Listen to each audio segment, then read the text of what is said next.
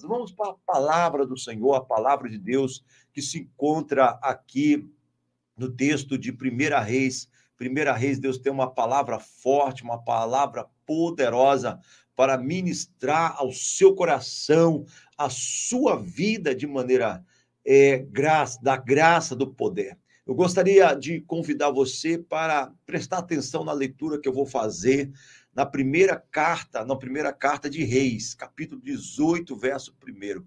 É muito depois veio a palavra do Senhor Elias, no terceiro ano, dizendo: Vai, apresenta-te Acabe, porque tarei chuva sobre a face da terra. Partiu, pois, Elias apresentar-se a Acabe, e a fome era extrema em Samaria.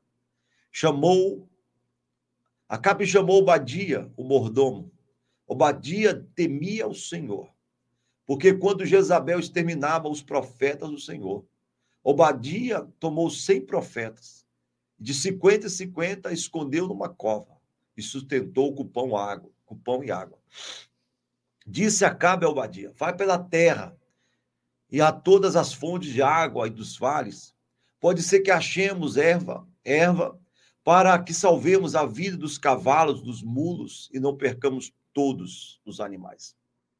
E partiram entre si na terra e percorreram, Acabe foi para uma parte, Obadia foi sozinho para outra. Estando Obadia do caminho, eis que Elias se encontrou com ele. Obadia, reconhecendo, prostou com o rosto em terra e disse: Tu és, és tu, meu senhor, Elias? Respondeu-lhe: Sou eu. Vai, diz ao teu senhor: Eis que aí está Elias. Porém, ele disse: E que pequei para que entregue o teu servo à mão de Acabe e ele me mate? Tão certo como vive o Senhor teu Deus, não houve nação nem reino aonde o meu Senhor não mandasse homens à tua procura, dizendo eles: Aqui não está. Fazia jurar aquele reino e aquela nação que não havia achado. Agora tu dizes: Vai e diz ao teu Senhor: Eis aí está Elias. Poderá ser que, apartando-se de ti, o Espírito do Senhor te leve, não sei para onde, e vindo eu dar as novas Acabe, e não achando ele, me matará, e eu, contudo, teu servo, temo ao Senhor desde a minha mocidade. Acaso não disseram ao meu Senhor o que eu fiz quando Jezabel matava os profetas do Senhor? Como escondi cem homens do profeta do Senhor, de cinquenta e cinquenta, numa cova e sustentei com pão e água. Agora, pois, diz, vai e diz ao seu Senhor, eis que está, eis aí Elias, e ele me matará. Disse Elias, tão certo como vive o Senhor dos exércitos, perante cuja face estou, deveras hoje me apresentarei a ele então foi Obadiah encontrar-se com Acabe, ele anunciou, e foi Acabe ter com Elias. Vendo-o, disse: És tu o perturbador de Israel? Respondeu Elias: Não tenho perturbado Israel, mas tu e a tua casa, a casa do teu pai, porque deixaste os mandamentos do Senhor e seguiste os balaíns. Agora, pois, manda ajuntar a mim todo Israel no Monte Carmelo como também os 450 profetas de Baal e os 400 profetas de poste ídolo que come a mesa de Jezabel. Você precisa prestar atenção aqui. Primeiro, 450 profetas de Baal. Primeiro, 450 profetas de Baal. Calcula aí. E os 400 profetas do poste ídolo que come a mesa. Então, na realidade, não são 450, mas 850. Porque 450 profetas é, de Baal e 400 profetas é, do poste ídolo. O que é o poste ídolo? O poste ídolo, na realidade, é a mãe de Baal, uma deusa chamada Azera, uma deusa da prostituição. É, seria a pombagira antiga, né, ela era desenhada é, num tronco de uma árvore cheia de seios, e ali ela era a mãe de Baal. Baal também tinha um pai chamado El. É, tem toda uma, uma questão que eu não quero entrar aí, não a gente vai demorar. mas eu quero que você coloque na sua mente que não foram, não foi 450 profetas apenas, foram 850 profetas. Verso 20, então enviou Acabe o mensageiro a todos os filhos de Israel e ajuntou os profetas no Monte Carmelo. Então, Elias se chegou a todo o povo e disse: Até quando cocheareis entre dois pensamentos? Se o Senhor é Deus, seguiu. Se é Baal, seguiu. Porém, o povo nada respondeu. Então disse Elias ao povo: Só eu fiquei dos profetas do Senhor, e, o, e os profetas de Baal são 450 homens. Temem dois novilhos. Escolha eles para si o novilho, dividindo em pedaço, ponham sobre a lenha. Porém, não me met, não metam fogo. Eu preparei outro novilho e porei sobre a lenha, e não meterei fogo. Então invocai o nome do vosso Deus, e eu invocarei o nome do Senhor. E há que dizer que o Deus que responder por fogo, esse será Deus. E todo o povo respondeu e disse: É boa esta palavra. Então Elias e os profetas de Baal, escolhei para vós outro dois novilhos, e preparai o primeiro, porque sois muitos, e invocai o nome do vosso Deus, e não metais fogo. Tomaram o novilho, e lhes fora dada, prepararam, invocaram o nome de Baal desde a manhã até o meio-dia, dizendo: A Baal, responde-nos. Porém, não havia voz que respondesse, e manquejeando se movimentavam ao redor do altar que tinha feito. Ao meio-dia, Elias zombava dele, dizendo: clamai em, alta, em altas vozes, porque é Deus. Pode ser que esteja meditando ou atendendo a necessidade, ou em viagem ou dormindo e despertará. E eles clamavam em altas vozes, retalhavam com facas e lancetas, segundo o costume, até derramar sangue. Passado ao meio-dia, profetizaram eles até que a oferta de manjares se oferecesse, porém não houve voz, nem resposta, nem atenção alguma. Então disse Elias, então Elias disse ao povo: Chegai-vos a mim, e todo o povo se chegou a ele. Elias restaurou o altar que estava em ruína. Tomou doze pedras, segundo o número das tribos dos filhos de Jacó, o qual viera a palavra do Senhor, dizendo: Israel será o teu nome. Com aquelas pedras edificou o altar em nome do Senhor, e depois com um rego ao redor do altar tão grande, como para semear duas medidas de semente. Então armou a lenha, dividiu o novilho em pedaço, pô-lo sobre a lenha, e diz: Enchei de água quatro cântaros e derramai.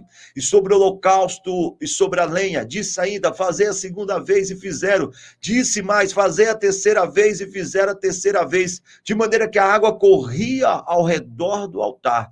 Ele encheu também a água e o rego no devido tempo para apresentar-se a oferta de manjares. Aproximou Elias e disse: Ó Senhor, Deus de Abraão, de Isaac, de Israel, fique hoje sabido que tu és o Deus de Israel e que eu sou teu servo e que, segundo a tua palavra, vis todas estas coisas. Responde-me, Senhor, responde-me, para que esse povo saiba que tu, Senhor, és Deus e que te fizeste retroceder o coração deles caiu fogo do Senhor e consumiu o holocausto, a lenha, as pedras, a terra, e ainda lambeu a água que estava no rego. E vendo todo o povo, caiu com o rosto em terra e disse: O Senhor é Deus, o Senhor é Deus. Então disse Elias: Lançai a mão dos profetas de Baal, para que nenhum deles escape. Lançaram as mãos, Elias os, os fez descer do ribeiro de Quizon e ali os matou. Então disse Elias a Acabe: sobe, come, bebe, porque já ouço um ruído de abundante chuva. Subiu Acabe a comer. Elias, porém, subiu no cimo do Carmelo, e curvando para a terra, meteu o rosto entre os joelhos e disse ao somoço: Sobe, olha para o lado do mar. Ele subiu e olhou e disse: Não há nada. Então diz Elias: Volta, e assim fez por sete vezes. Na sétima vez disse: Eis que se levanta do mar uma nuvem pequena como a palma da mão de um homem. Então disse ele: sobe. E disse Acabe: aparelhe o teu carro e desce, para que a chuva não te detenhas. Dentro em pouco, os céus se enegreceram com nuvens de vento e caiu grande chuva. Acabe subiu no carro e foi para Jezreel.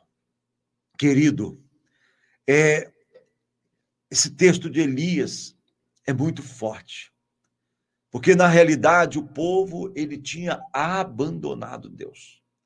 O povo começou a seguir um Deus chamado Baal. Como eu falei, Baal, ele é representado numa família. El é o pai, Azera é a mãe, tem Baal, que é um dos filhos, e o outro filho chamado Mote ou Morte. Então, sempre coloca essa questão desses dessa família. E o povo acreditava o seguinte: no tempo de inverno, Baal estava morto. E todos os anos Baal ressuscitava. E o tempo que Baal ressuscitava era o tempo da colheita. E ele foi então destinado ao Deus da agricultura, ao Deus da fertilidade na área da agricultura. Imagine você agora um povo que vive numa terra seca, numa terra árida, que chove poucas vezes, né? Poucas vezes é, em Israel. É, Dubai, por exemplo, lá em Dubai só, só chove três dias por ano, três dias por ano. E depois não chove mais, só no outro ano. Israel, um pouco diferente, chove mais vezes, também não muito, também não muito não passando aí de 20 dias por ano. Então, na realidade, nós entendemos essa questão. Um povo que mora numa região árida, que precisa plantar, precisa colher, e de repente vem aí, é, de certa forma, um Deus chegando, Deus dos cananeus entrando, e era uma idolatria. E de repente o povo tem um Senhor que é contra a idolatria, e tem uma idolatria chegando, mas também é, fazendo propaganda que era da fertilidade. E Jezabel, então, casa-se com, é, com Acabe, o que era errado, era contra a palavra, e ela começa a introduzir a adoração em Baal.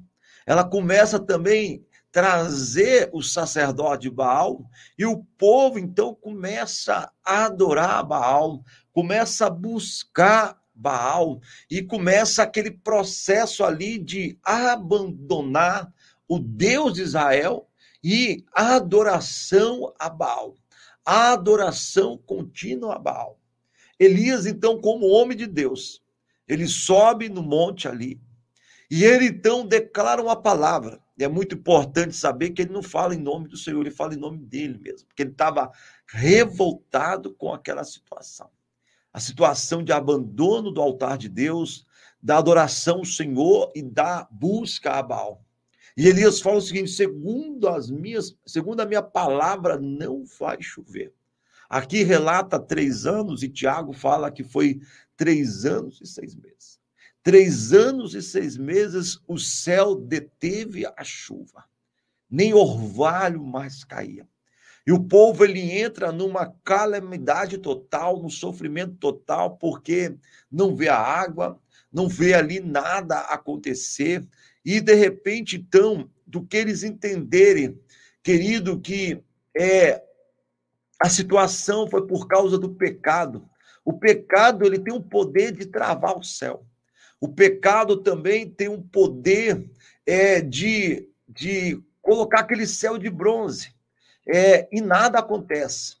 Quando o céu está de bronze, querido, as bênçãos não chegam, as bênçãos não vêm, e de repente, então, Samaria ali está vivendo uma situação difícil do céu de bronze, é, retendo as bênçãos, três anos sem chuva, sem água, sem orvalho, ao ponto, então, é de Acabe chamar o Badi e falar assim: olha, você vai para a direita, eu vou para a esquerda, vamos procurar alguma coisa para os mulos, para os cavalos, para os nossos animais, porque senão vai morrer tudo.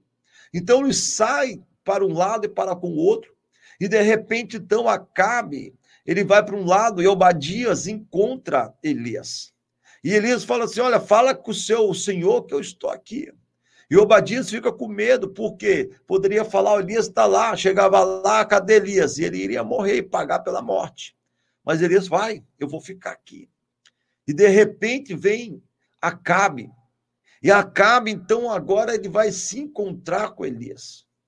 E ele vê Elias. Quando ele vê Elias, ele diz: És tu o perturbador de Israel. Isso, irmãos, porque quando a idolatria entra, entra a bijuteria, aquilo que é falso, aquilo que não é verdadeiro. E de repente a, a idolatria tem o poder de distorcer as verdades de Deus, distorcer aquilo que é de Deus. Então, naquele momento, para Acabe, Elias era o perturbador. Elias era o vaso ruim, a pessoa ruim, a pessoa maligna, e não a idolatria, e não o pecado, e não todos os erros cometidos. Porque às vezes, em situação, quando o céu está fechado, nós temos a tendência de procurar culpados e não de rever as nossas vidas, rever os nossos caminhos, rever as nossas atitudes. Então é mais fácil culpar pessoas. Quando as coisas deixam de acontecer, quando as coisas deixam de é, ali se manifestar, nós tentamos arrumar pecado ou perdão, arrumar culpado. E de repente, do que nós entendemos o seguinte: o que Deus quer falar comigo? O que Deus quer manifestar? Porque estava tudo acontecendo de maneira assim maravilhosa e de repente cessa, e de repente para. É porque Deus quer verdadeiramente que você avalie a sua vida. Você faça uma avaliação por que está de acontecer. Mas nós temos a tendência de botar culpa. É culpa do pastor, da pastora, é culpa da igreja, é culpa do meu vizinho, é culpa do meu pai, é culpa da minha mãe. Mas não paramos para olhar para dentro de nós. Olhar para nós no intuito de olhar o que, está acontecendo. E naquele momento ali, é, Acabe, que ele olhar que ele casou com uma mulher idólatra, que ele estava, sua casa estava cheia de idolatria ele estava culpando Davi, ou perdão, Elias, como perturbador de Israel, como perturbador de Israel. Mas Elias então fala o seguinte: olha, eu quero fazer um desafio. Eu quero fazer um desafio. Junta lá no Monte Carmelo. O Monte Carmelo, ele está ali no norte. Ele está ali à beira-mar. Hoje tem o Monte Carmelo, embaixo do Monte Carmelo tem uma cidade chamada Haifa ou Haifa. Essa cidade ali está ali e Haifa significa cobertura, brindagem, porque quem protege a cidade é o Monte Carmelo. Só que o Monte Carmelo praticamente está à beira-mar. Tem um mar e de repente as rochas, as pedras e o Monte Carmelo está logo ali. Elias então faz o desafio está ao norte, e o povo se reúne ali. Reúne os sacerdotes de Baal, 450, mais 400 profeta e profetiza de poste ídolo. Estão todos ali. 850 pessoas contra uma pessoa só. Contra Elias. Mas Elias sabia que com ele não estava qualquer um, não estava o Senhor, Deus Todo-Poderoso. Elias, então, ele vai naquilo que eu estou te falando, no verso 21. Então Elias chegou ao povo e disse: Até quando? Entre dois pensamentos. Isso, querido, é muito importante porque acontece hoje demasiadamente dois pensamentos dentro de nós, duas vontades, dois. Às vezes nós queremos Deus, às vezes nós queremos seguir Deus, às vezes nós queremos caminhar com Deus. Mas tem aquela voz. Aquela voz, às vezes, carnal. Aquela voz que está ali dentro, às vezes, inspirada pela carne, mas inspirada também pela ação do diabo, pela ação do maligno. De uma hora, o Espírito, ele ministra, vai. O Espírito, ele ministra, eu sou contigo. O Espírito ministra, busca a santidade, busca a lealdade, busca a verdade.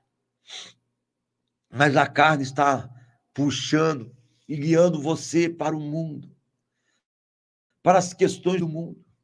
Eu lembro muito bem o desenho antigo do Mickey, mas do Pato Dono,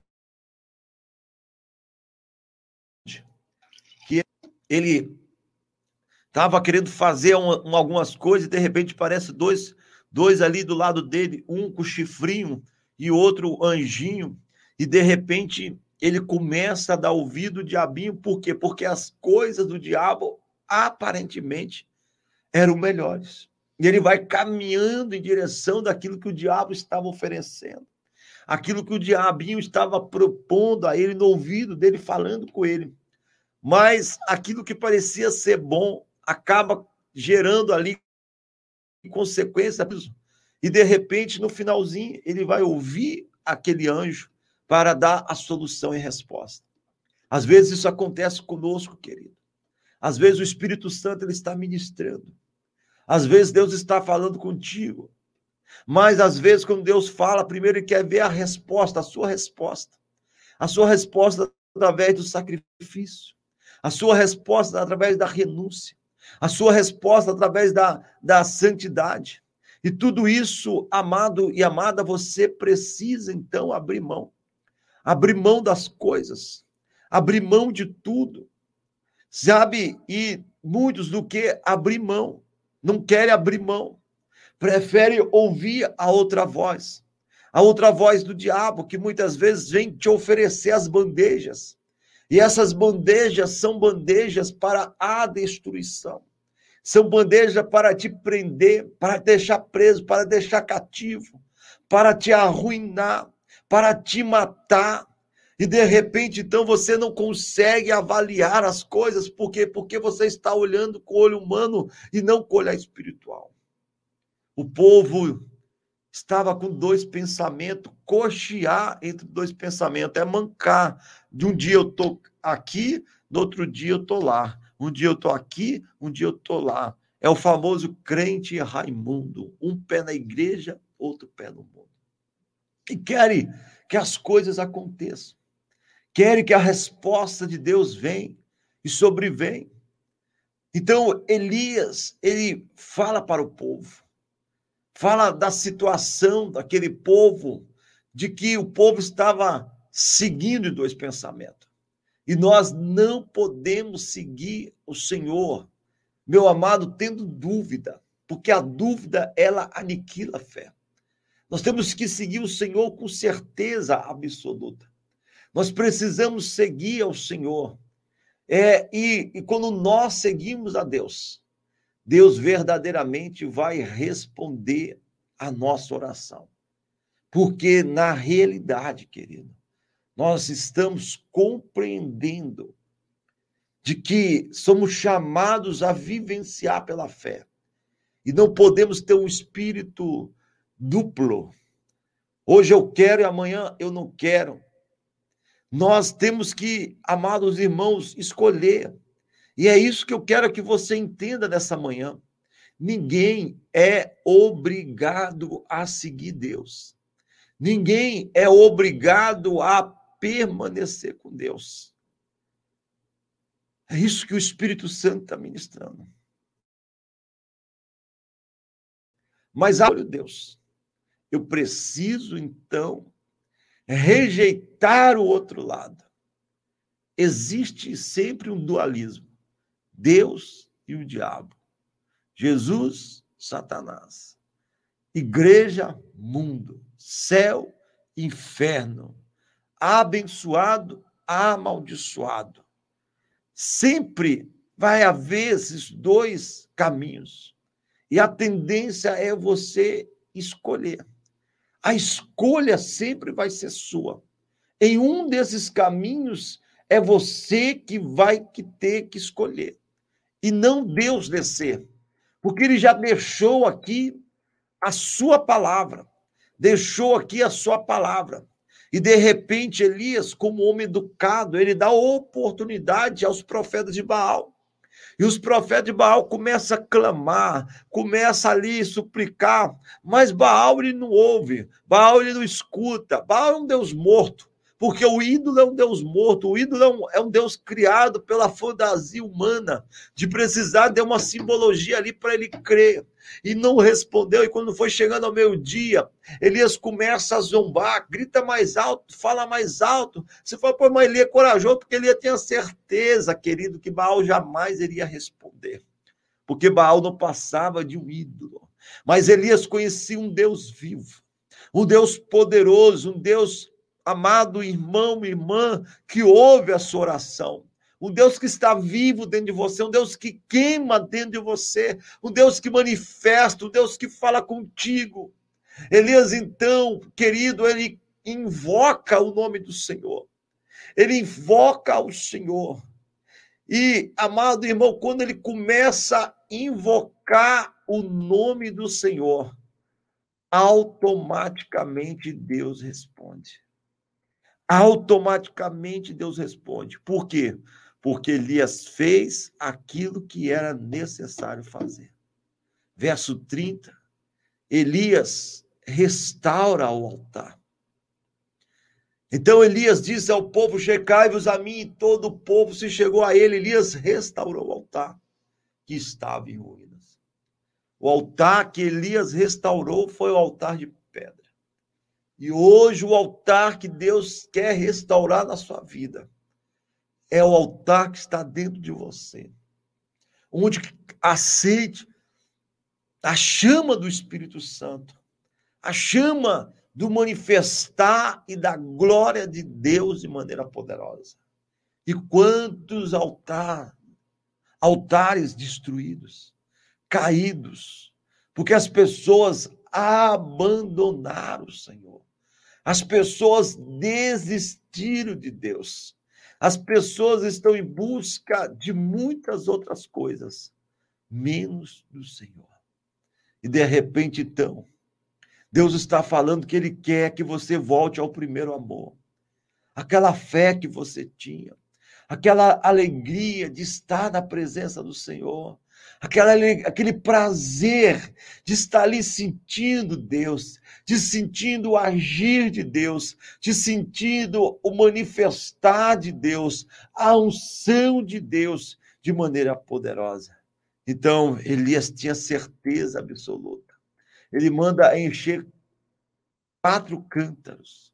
Cada cântaro tinha a capacidade de 105 litros de água. Quatro cântaros daria cento, é, 420 litros de água. E ele fez três vezes. Ele imundou. Virou uma lama ali. Ele virou uma lama. Porque ele queria provar aquele povo que Deus não depende da natureza humana quando ele quer responder. E Elias clama ao Senhor. E a partir do momento que Elias clama ao Senhor, o fogo do céu desce sobre o altar queima o altar, lambe a água que foi lançada, para que ninguém pudesse ter dúvida de que tem quem estava respondendo naquele momento era o Deus Todo-Poderoso. E Elias então fala: Ó Senhor Deus de Abraão, de Isaac e de Jacó, fique hoje sabido que tu és o Deus de Israel e que eu sou teu servo, segundo a tua palavra e fiz todas estas coisas, todas estas coisas. E de repente, meu amado, minha amada, você vê ali a ação de Deus, o manifestar de Deus. O fogo caiu. O fogo caiu. E quando caiu, lambeu os holocaustos. Hoje, Elias seria mal compreendido, porque ele pega a espada e ele mata todos os profetas de Baal, não deixa um em pé, porque era assim: o mal tinha que sair de ser destruído. E de repente, então, Elias chama aquele povo à responsabilidade, aquele povo a voltar para Deus, aquele povo a voltar para o Senhor. É o chamado de Deus para você. Você voltar ao primeiro amor. Você voltar para o Deus Todo-Poderoso, crendo na ação, no poder e na misericórdia do Senhor, o Deus que faz milagre. E por último, o que Elias tinha que fazer agora não era só Deus responder ali com fogo, mas também cessar o tempo de seca, para que pudesse a água descer. Ele queria mostrar que o Deus da fertilidade era o Senhor Deus Todo-Poderoso. Então Elias, no céu limpo, fala para H, desce depressa, porque já ouço o som de abundante chuva. Elias demonstra mais uma vez ser um homem de fé, porque na realidade o céu estava limpo, sem presença nenhuma de nuvem. E nós, quando fomos a Israel, a gente fala muito sobre o porque o céu de Israel é muito azul, é um azul diferente e poucas nuvens. Não é como o nosso, que você vê nuvem para um lado e para o outro. Não, é um céu de deserto. O céu de deserto é azulzinho. Quase não se vê nuvem porque não tem volume de água. E essa era a situação. E Elias manda o seu servo ali subir. E ele olha, não vê nada. Subiu a primeira, a terceira, a quarta, nada, nada. E na sétima vez, vê uma nuvencinha do tamanho da mão de um homem. E Elias fala assim: é o necessário. Quando você tem fé, irmãos, você já vê o milagre antes dele acontecer, através dos sinais de Deus sobre o teu coração, sobre a tua vida. Por isso eu quero falar contigo nesta manhã, para você permanecer, para você continuar, para você crer, confiar e acreditar que o Senhor é Deus e que ele responde de maneira poderosa sobre o teu coração, sobre a tua vida, querido. Não abra mão da tua vitória. Faça o que for necessário para consertar o seu altar. E o mais importante, as bênçãos do Senhor irá se manifestar na tua vida, no teu coração. Por isso, querido, querida, edificar o altar de adoração é você ter momentos com Deus diário. É edificar esse altar para que o fogo venha descer para que a glória do Senhor venha se manifestar sobre a tua vida, sobre o teu coração, de maneira poderosa, em nome de Jesus. Amém?